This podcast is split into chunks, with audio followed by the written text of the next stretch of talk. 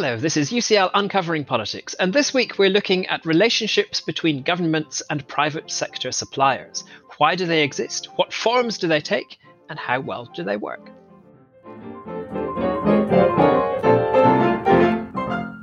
Hello, my name is Alan Renwick, and welcome to UCL Uncovering Politics, the podcast of the School of Public Policy and Department of Political Science at University College London. Now, no one would claim that the subject of contracts between governments and private sector suppliers is all that sexy, but the last two years of the COVID crisis have certainly revealed its importance. In the earliest weeks of the pandemic back in 2020, governments around the world scrambled to secure enough PPE, hospital ventilators, and COVID tests. Then there was the race to buy up vaccines. In recent weeks, shortages of testing kits have been back in the headlines. Here in the UK, vaccine purchasing is held up as exemplary, while contracting for PPE remains mired in allegations of cronyism. But controversies over government contracting are far from new. Debates about the merits or otherwise of the contracting out of public services and of public private partnerships have been running for decades, and scandals over nepotism and revolving doors between the public and private sectors have been familiar for a lot longer than that. On the other hand, of course, many would say that close cooperation between governments and private sector suppliers has brought innumerable benefits. Well, in this, our first episode of 2022, we thought it was time to take a good look at such cooperation. And to do so, I'm delighted to be joined by two fantastic experts. Dr. Eleanor Woodhouse is lecturer in public policy in the UCL Department of Political Science and an expert in, among other things, public private partnerships. In 2021, she published with colleagues a book with Cambridge University Press called Partnership Communities public private partnerships and non market infrastructure development around the world. And Alice Moore is a PhD student in the UCL Department of Political Science. Her research investigates the role of trust and relationships in the delivery of outsourced public services and the effects on competition for public contracts and on the quality of the services provided. She's also a research officer at the Centre for Analysis of Risk and Regulation at the London School of Economics. Ellie and Alice, welcome to you both to UCL Uncovering Politics. And let's start with, I guess, the most fundamental question here. Why do governments actually invite private sector companies to provide public services, public infrastructure in the first place? Alice, do you want to do you want to kick us off?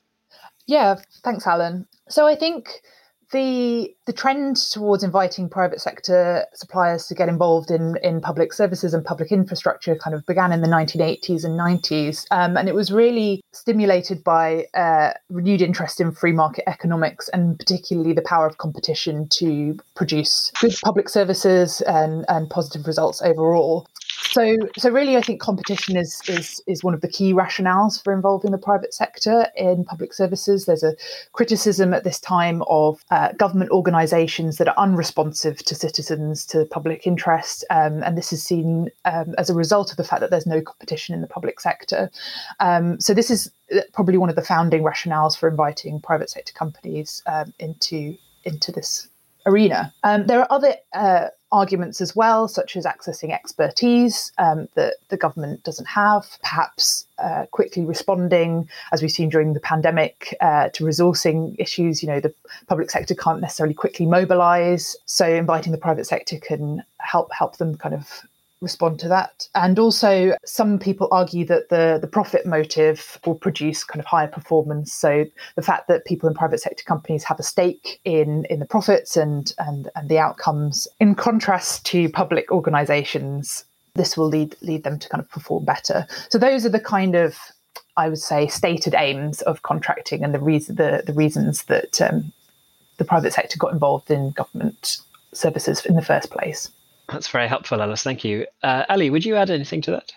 Yes, I guess quickly, I think Alice did a great job in summarizing um, why the private sector is brought in.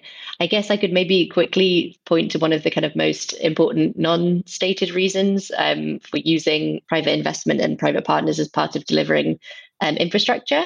Um, and that is precisely the fact that um, one of the kind of biggest attractions from the point of view of the government is that public private partnerships, that type of money, um, is not classified as public debt, but is classified as private debt, which means from the incumbent government's point of view, it's very appealing because essentially you can deliver infrastructure or public services um, to your citizenry um, without that counting as part of your sovereign debt.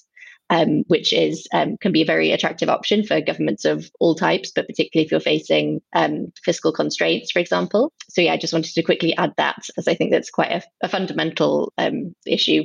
So I guess that often leads to a concern that that kind of contracting, the public-private partnerships, and we'll get onto in, in more detail in just a moment to what that is, but that that can be a kind of symptom of governmental short-termism. That it's a way by, through which governments can get stuff in the short term while they're in power, and then paying for it will happen down the line when some other government is in power. Is that, is that a fair criticism? Do you think? I think that is a fair criticism, um, and it's definitely something that governments can be accused of having done because essentially you can start procuring for various types of infrastructure and then when further down the line maybe cost overruns start occurring or delays it's then out of your hands potentially and in the hands of the next um, government that's come through and um, so i think that is a fair criticism yeah, just to jump in on that quickly, um, I think we've seen the same thing happening in the kind of world of traditional contracting. So there, there isn't necessarily the same financing structure, but a service is simply outsourced to the private sector. And often that comes with a short term cost saving. So the private sector quote that they can do it much, much more cheaply than the public sector. But what what we're starting to see, and you know, we've had um, in the UK, for instance, um, around 30 years now of kind of uh, quite a lot, a lot of public sector contracting is over time. Other costs start to kind of creep in, um, particularly monitoring costs. So often the, the in house team is compared directly with the contractor, but what actually ends up happening is you need to keep um, a substantial portion of resource in house in order to just monitor that the contractor is doing what they say they're going to do. Um, and often governments have, have not been particularly good at doing that um, or good at attracting the kind of skills needed to manage these kind of big contracts. And the people and the skills required to do that are, are sometimes quite expensive. So you see kind of an initial cost saving, but over the kind of decades, um, the the monitoring and ancillary costs start to mount up quite a lot. Mm, very interesting. Um, we're already talking here about various different kinds of contracts, different sorts of relationships between government and suppliers. Um, Ellie, can you just help us understand these? So you focus particularly on public-private partnerships, PPPs. What are these, and how do they differ from other kinds of contractual arrangements? Yeah, of course. Um, so essentially, as we have already touched upon, public private partnerships are a mechanism um, for the government to be able to procure and implement um, public infrastructure or services um, using the res- resources and expertise of the private sector. So they essentially collect um, the financing, construction, um, and operation of assets into these long term contractual arrangements, which in theory brings with it efficiency gains, as we've just been talking about. so I to fix ideas, a very simple example is to think about a toll bridge. Um, so the idea is that if you contract out to the same consortium this toll bridge, they are like they are likely to construct it better, knowing that they're then going to be operating the toll bridge in the future. So they would want to build a good bridge that isn't going to have problems and is going to cost them as little as possible when they're then running it later. So the idea is that you get these um, efficiencies coming through bundling, is what it's called um, technically um, in the contractual um, kind of way of thinking about things. Um, and there are multiple different forms that these contracts can take. Um, so, in um, the book that you mentioned at the beginning, Alan, we look across the globe at what these types of contracts look like. Um, and we see that the most popular type of PPP is what's called a build, own, operate. Um, which is um, a particular type of contract that's often used for water treatment or power plants because essentially uh, a given consortium builds it, then has the the ownership rights as well as well as operating it whereas you'd see different flavors of these contracts used for different types of infrastructure for example build own transfer, for or there are multiple different types of contracts that i won't go into because it's there are many of them and they're maybe not that interesting um, but essentially yeah the the the reason they're interesting is because they these broad this umbrella of public private partnerships rely on private finance and involve um, the private sector assuming some of the risk for delivering public goods and services. That's the kind of key takeaway. Okay, great. And Alice, you work on other kinds of arrangements. What what other sorts of arrangements should we be aware of in our discussion here?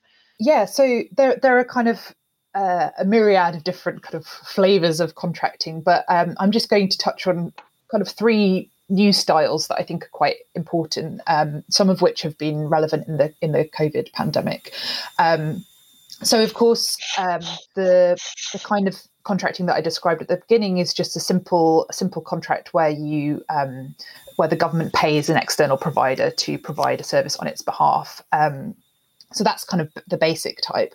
Um, but more recently, we're seeing kind of different forms of contracts, such as framework agreements. So these are contracts where a provider will bid for a con- for the for the opportunity to provide future contracts. So basically, what they're doing is going through all the kind of rigmarole and um, procedures to to be awarded a contract, so that they can be um, the provider of any particular contractual need for a public organisation in the in the future. And this is sort of a way to circumvent some of the more onerous uh, procurement procedures that the EU puts in place. So you only have to go through them once, and then every time a government organisation or, or for example, um, a local authority needs that partic- particular service, they can just kind of call it off from the, a selection of, of, providers. So those are quite frequently used um, and are slightly different to traditional contracting. Another kind of development that we've seen is um, an increase in subcontracting, um, and this has been particularly come to light, particularly in the in the COVID nineteen pandemic.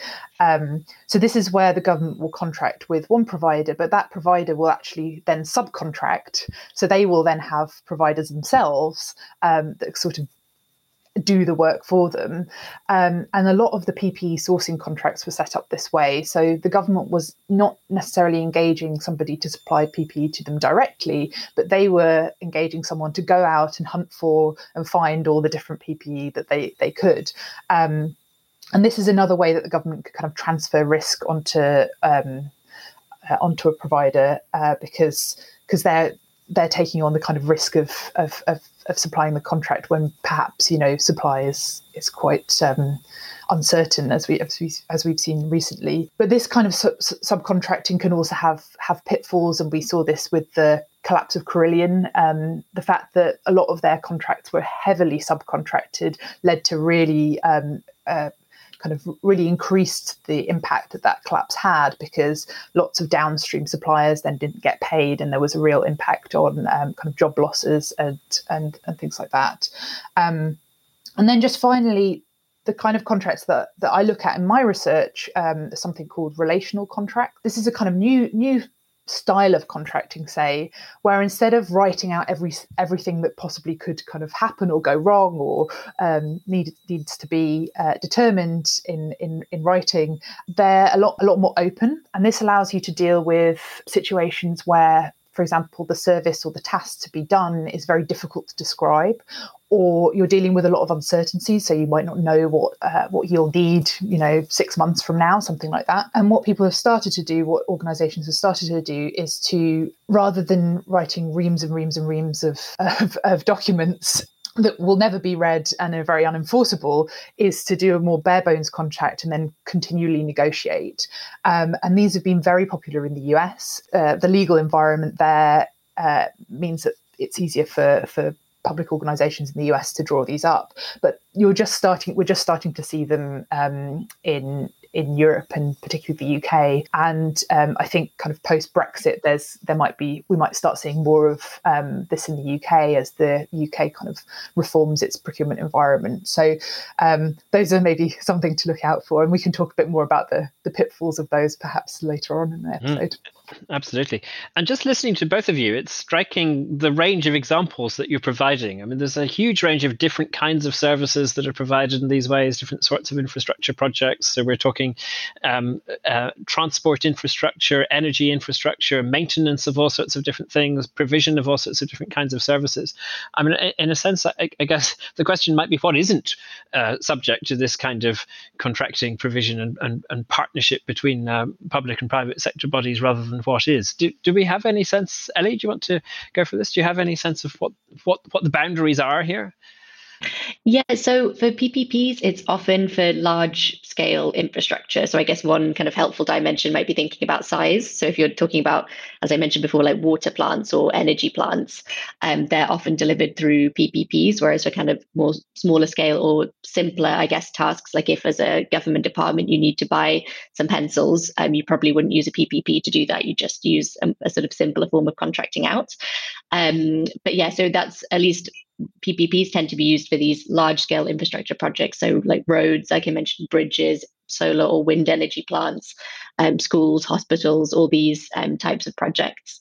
Um, although that does vary um, across the globe. Um, again, in, in our book, we, we look at this um, and you can see across the globe, in fact, in like Europe, the, the Americas, and Asia, wind and solar are the main sectors in which you see PPPs being used. But that does change across the globe. So if you look, for example, in Asia, coal, energy, and mass transit systems are still a, the most kind of broadly provided through PPPs. Um, and in Africa, um, solar and hydro um, types of projects are provided using PPP. So you do see how um, the kind of the the way that a country, what its economy looks like, its geography looks like, will affect the types of projects that PPPs are used for. But on the whole, I'd say large scale infrastructure is essentially what you see PPPs being used for. Uh-huh. And Alice, presumably some of the other kinds of contracting that you're you've set out there are used more for uh, shorter term service provision, that kind of thing. Is that fair? Yeah, I mean, I think I think um, we've definitely seen a big shift in what is what is acceptable to contract, um, kind of politically, um, and what, what is potentially kind of up for contracting. Because the services that were initially targeted for contracting out were what we might call simple services, so uh, or technical services like cleaning and security. Although obviously there's you know there's lots of complexity and, and work that that needs to go in, but into that. But they were services that were already provided by pri- public uh, private sector companies. So there were services that, um, such as cleaning, where there was already a market, people were, were already doing these uh, these things. Like um, like security, there were already security companies, um, and they were relatively easy to define and measure. So it was relatively easy to set targets for these for these companies. Um, in the last I would say, couple of decades, um, we've seen kind of contracting be, being extended into more more complex services, but also services that kind of we would traditionally think of being at, as kind of core parts of government. So, a kind of really obvious example here is prisons. You know, the justice system and um, as a result of that imprisoning somebody is is one of the core functions of any of any government. Um, and yet here and um, in places like the US um, we're seeing kind of privatize, privatization and contracting in particular being extended into uh, into th- areas like prisons. And this comes with a, a myriad of problems because obviously um, the outcomes there are much more complex, uh, kind of more fuzzy. Um, you know, for example, something like rehabilitation is quite difficult to is difficult to measure. And kind of some other examples of these these kind of areas are things like um, benefits assessment, so the work capability assessment that um, that takes part uh, that you have to go through if you're going to to claim um, employment support allowance. That part of now universal credit um, is actually outsourced. So so you see kind of increasingly private companies, you know, making decisions about how citizens are treated um, and and the kind of state services they can actually access, which I think is a really kind of important development and kind of interesting for, for questions about kind of what governments do and and and how they how they do it. Yes, definitely. Great. So we've got a lot of background material here. We've got a sense of what it is that we're talking about and uh, how things have developed over time, how these different arrangements are being used, and so on. I guess all of that leads to maybe the most important question, which is what actually works? What works best? Um, which is obviously a really broad question. Ellie, how, how do we even get our heads around what that question means in the first place? Yeah, so it's a it's a great question, um, and in fact, there's a, a, pretty heated debate in the scholarly literature about this. Um, so there is a very large literature that's focused on evaluating essentially whether sort of traditional procurement methods or PPPs perform better or worse, and this is usually in terms of um, time, so how long the time frame in which it takes you to deliver a public good, um, and also cost. So how much is this costing um, the taxpayer and the government um, overall? Um, and essentially, the kind of bottom line from all of this research, rather unhelpfully, is that there um, not a huge difference, or if there is, it depends quite significantly from type of project to type of project, from sector to sector, and across um, different contexts, so from country to country or region to region, depending on the political system. Um, so, you know, theoretically, there are sort of conditions under which um, PPPs, so I'm talking about PPPs, as this is what um, I've focused on mostly, um, make more sense and are more likely to be successful. And by successful, I again mean to be finished in t- like on time and to cost less or the same as traditional public procurement. And that's usually so this kind of links into what Alice was talking about, links on the ex- links to the extent to which you can write a complete contract. So the idea is that if the government has done this type of project numerous times in the past and it's relatively simple, you can write quite a complete contract that means that you can allocate risk clearly between the public sector and the private companies, and therefore you can mitigate some of the negative effects that would come with um, renegotiating, for example. So it was very interesting to hear Alice talking about relational contracting because in the PPP world, that can be extremely costly for the taxpayer and has led, particularly, in, there are lots of studies from Latin America about this, to very bad outcomes for the taxpayer, um, because you don't want to see public private partners coming in and renegotiating and therefore kind of they give a great deal at the begin at the beginning of the process and then this becomes increasingly more expensive. Um, so in those types of situations where you have a clear idea of the type of um, project that you need to deliver um, they can be effective but the problem is we are moving towards lots of different types of public services that are very complex. Like the, the world that we live in is, is complex. We have pandemics technology privacy all kinds of things to navigate and as that happens, it becomes difficult for contracting to kind of keep up. Um, so essentially, yeah, it's a it's a difficult question, and there's unfortunately isn't really a clear answer, which I would argue, but maybe we can talk about this later, would, would mean that you might want to exercise more caution in using PPPs, for example, given that their performance record is rather mixed. Um, and I'm happy to talk about that um, in a moment if we want to talk about where they are around the world, but I should let Alice jump in as well. Well, just, just before that, I'm intrigued that um, the criteria that you've talked about there are finishing on time and uh, at lower cost than would have been the case otherwise. And I guess a lot of the concern that's often expressed about these sorts of arrangements is that quality is harmed. And Alice was talking about the kind of fuzzier, harder to measure outputs, and that that kind of quality is missed um, from these sorts of arrangements. Do, do we have any evidence on that? Um, so again, that's pretty the issue is there it tends to be pretty difficult to measure. So unless you're looking at the exact same type of project across different countries for example or you could look within a particular sector and try and compare it's very difficult. So again in, in the book that i mentioned we create a measure of quality um, but because we're looking across the globe and comparatively it's very difficult to have um, a kind of a measure that you can be confident is going to be accurate for the multiple types, given that, as we've mentioned, these types of procurement contracts cover a huge different range of goods and services and across across the globe. Um, it's very difficult um, to kind of pin that down. Um, but in terms of yeah, so the the literature that I'm kind of aware of is can either do that very well in a case study context, but it's very difficult to do that comparatively.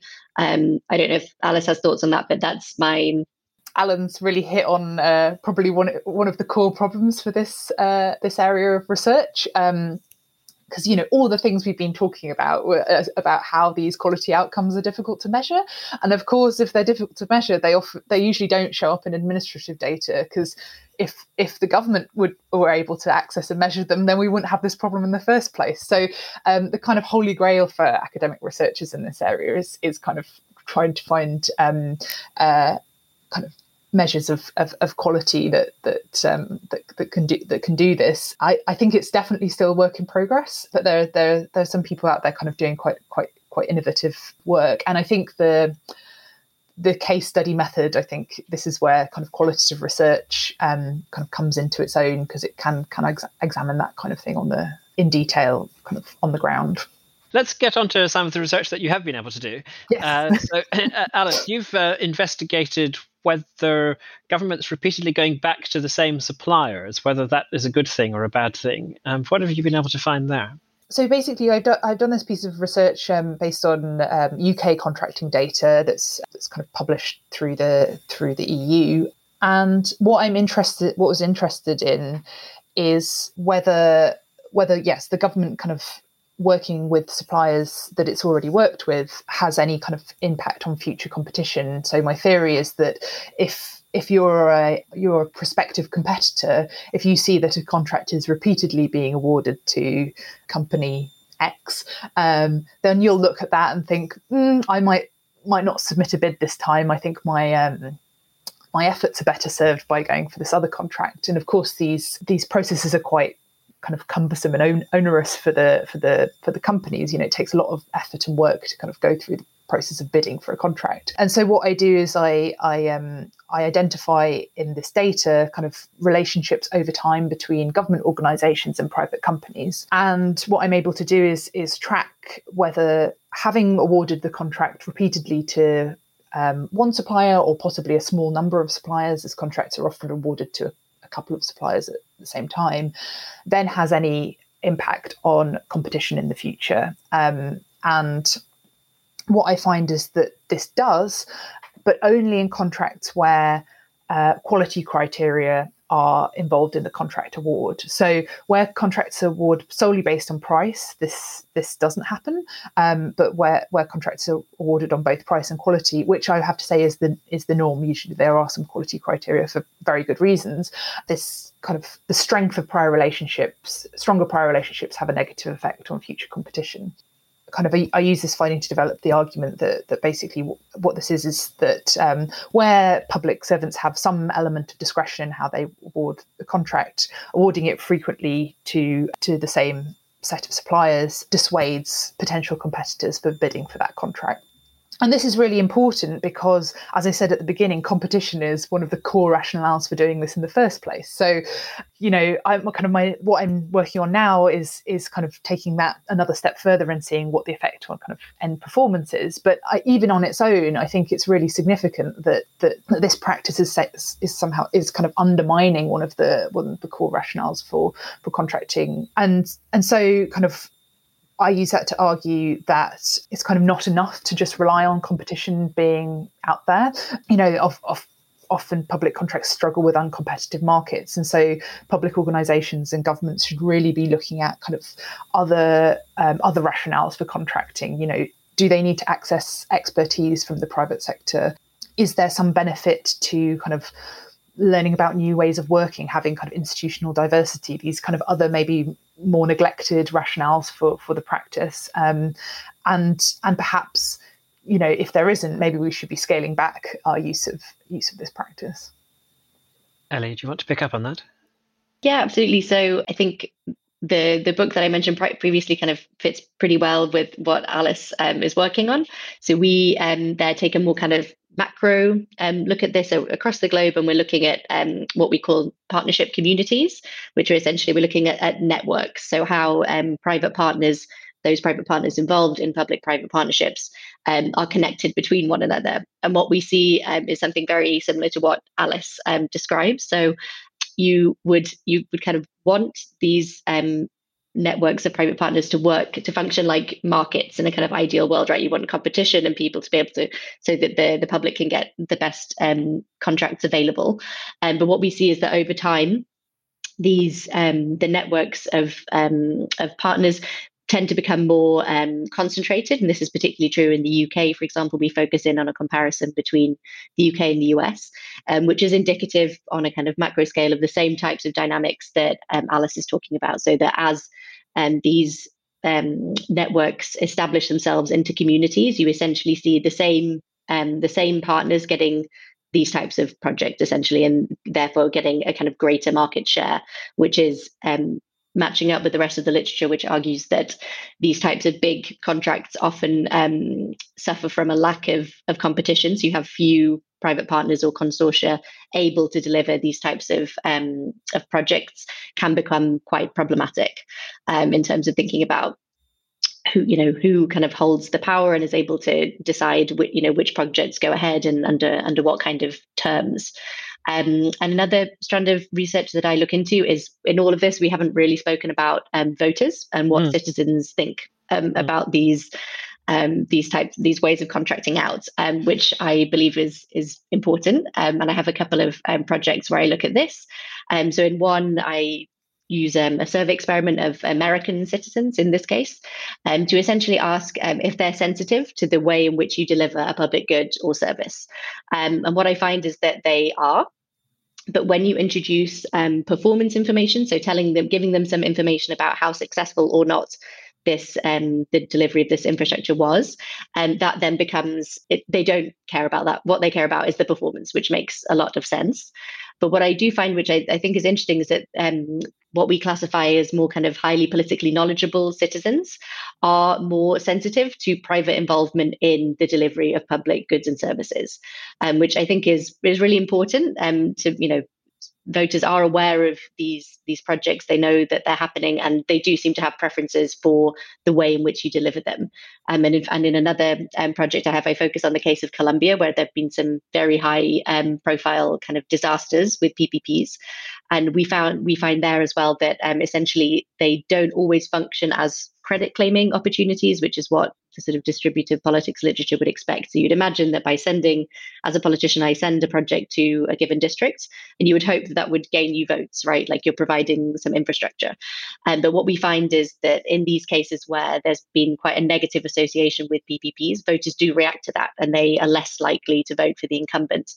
Um, which I just I think it's really important that we think about how you know what voters' preferences are, um, particularly as as we've sort of touched upon throughout the conversation, there are costs associating with you're essentially kind of blurring the line right of accountability between who's delivering the public good. Is it the government kind of writ large or are there these private partners involved? And i think it's really important that we take that into consideration particularly given as i mentioned before that um, PPPs, in my case, do have quite a mixed performance record. So you can't justify their use purely on kind of efficiency gain logic. So you also have to take into account, into account, um, in my opinion, um, the cost that they might have for democracy. Um, mm. for example, which is maybe a, a, big statement, but I think it's really important mm. to kind of think about these these types of questions. Yeah, and I guess it also gets to the point that you know the public might not be terribly concerned about the details of political process, but they definitely don't want that process to be hijacked for private gain.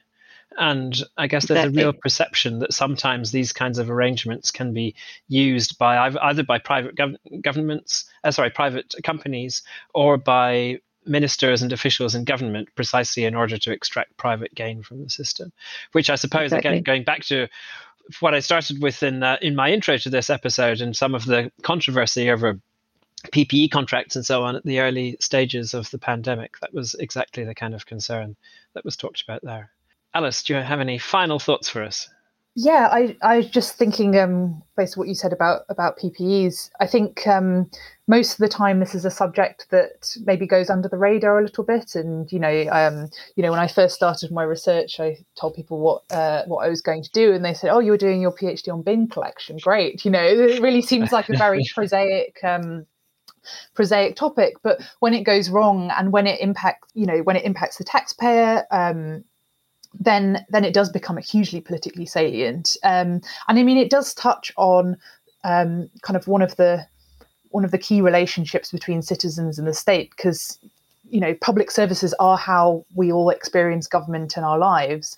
Um, and whether that's being delivered kind of directly by the government or by a, a, private company that's doing it for profit i think does have a does have a really big impact. And when things go wrong that can become incredibly important to people and incredibly salient yeah, well, thank you so much to both of you. It's been really fascinating. It, it isn't the most glamorous topic, but it's incredibly important, and you have made the case for that very, very clearly.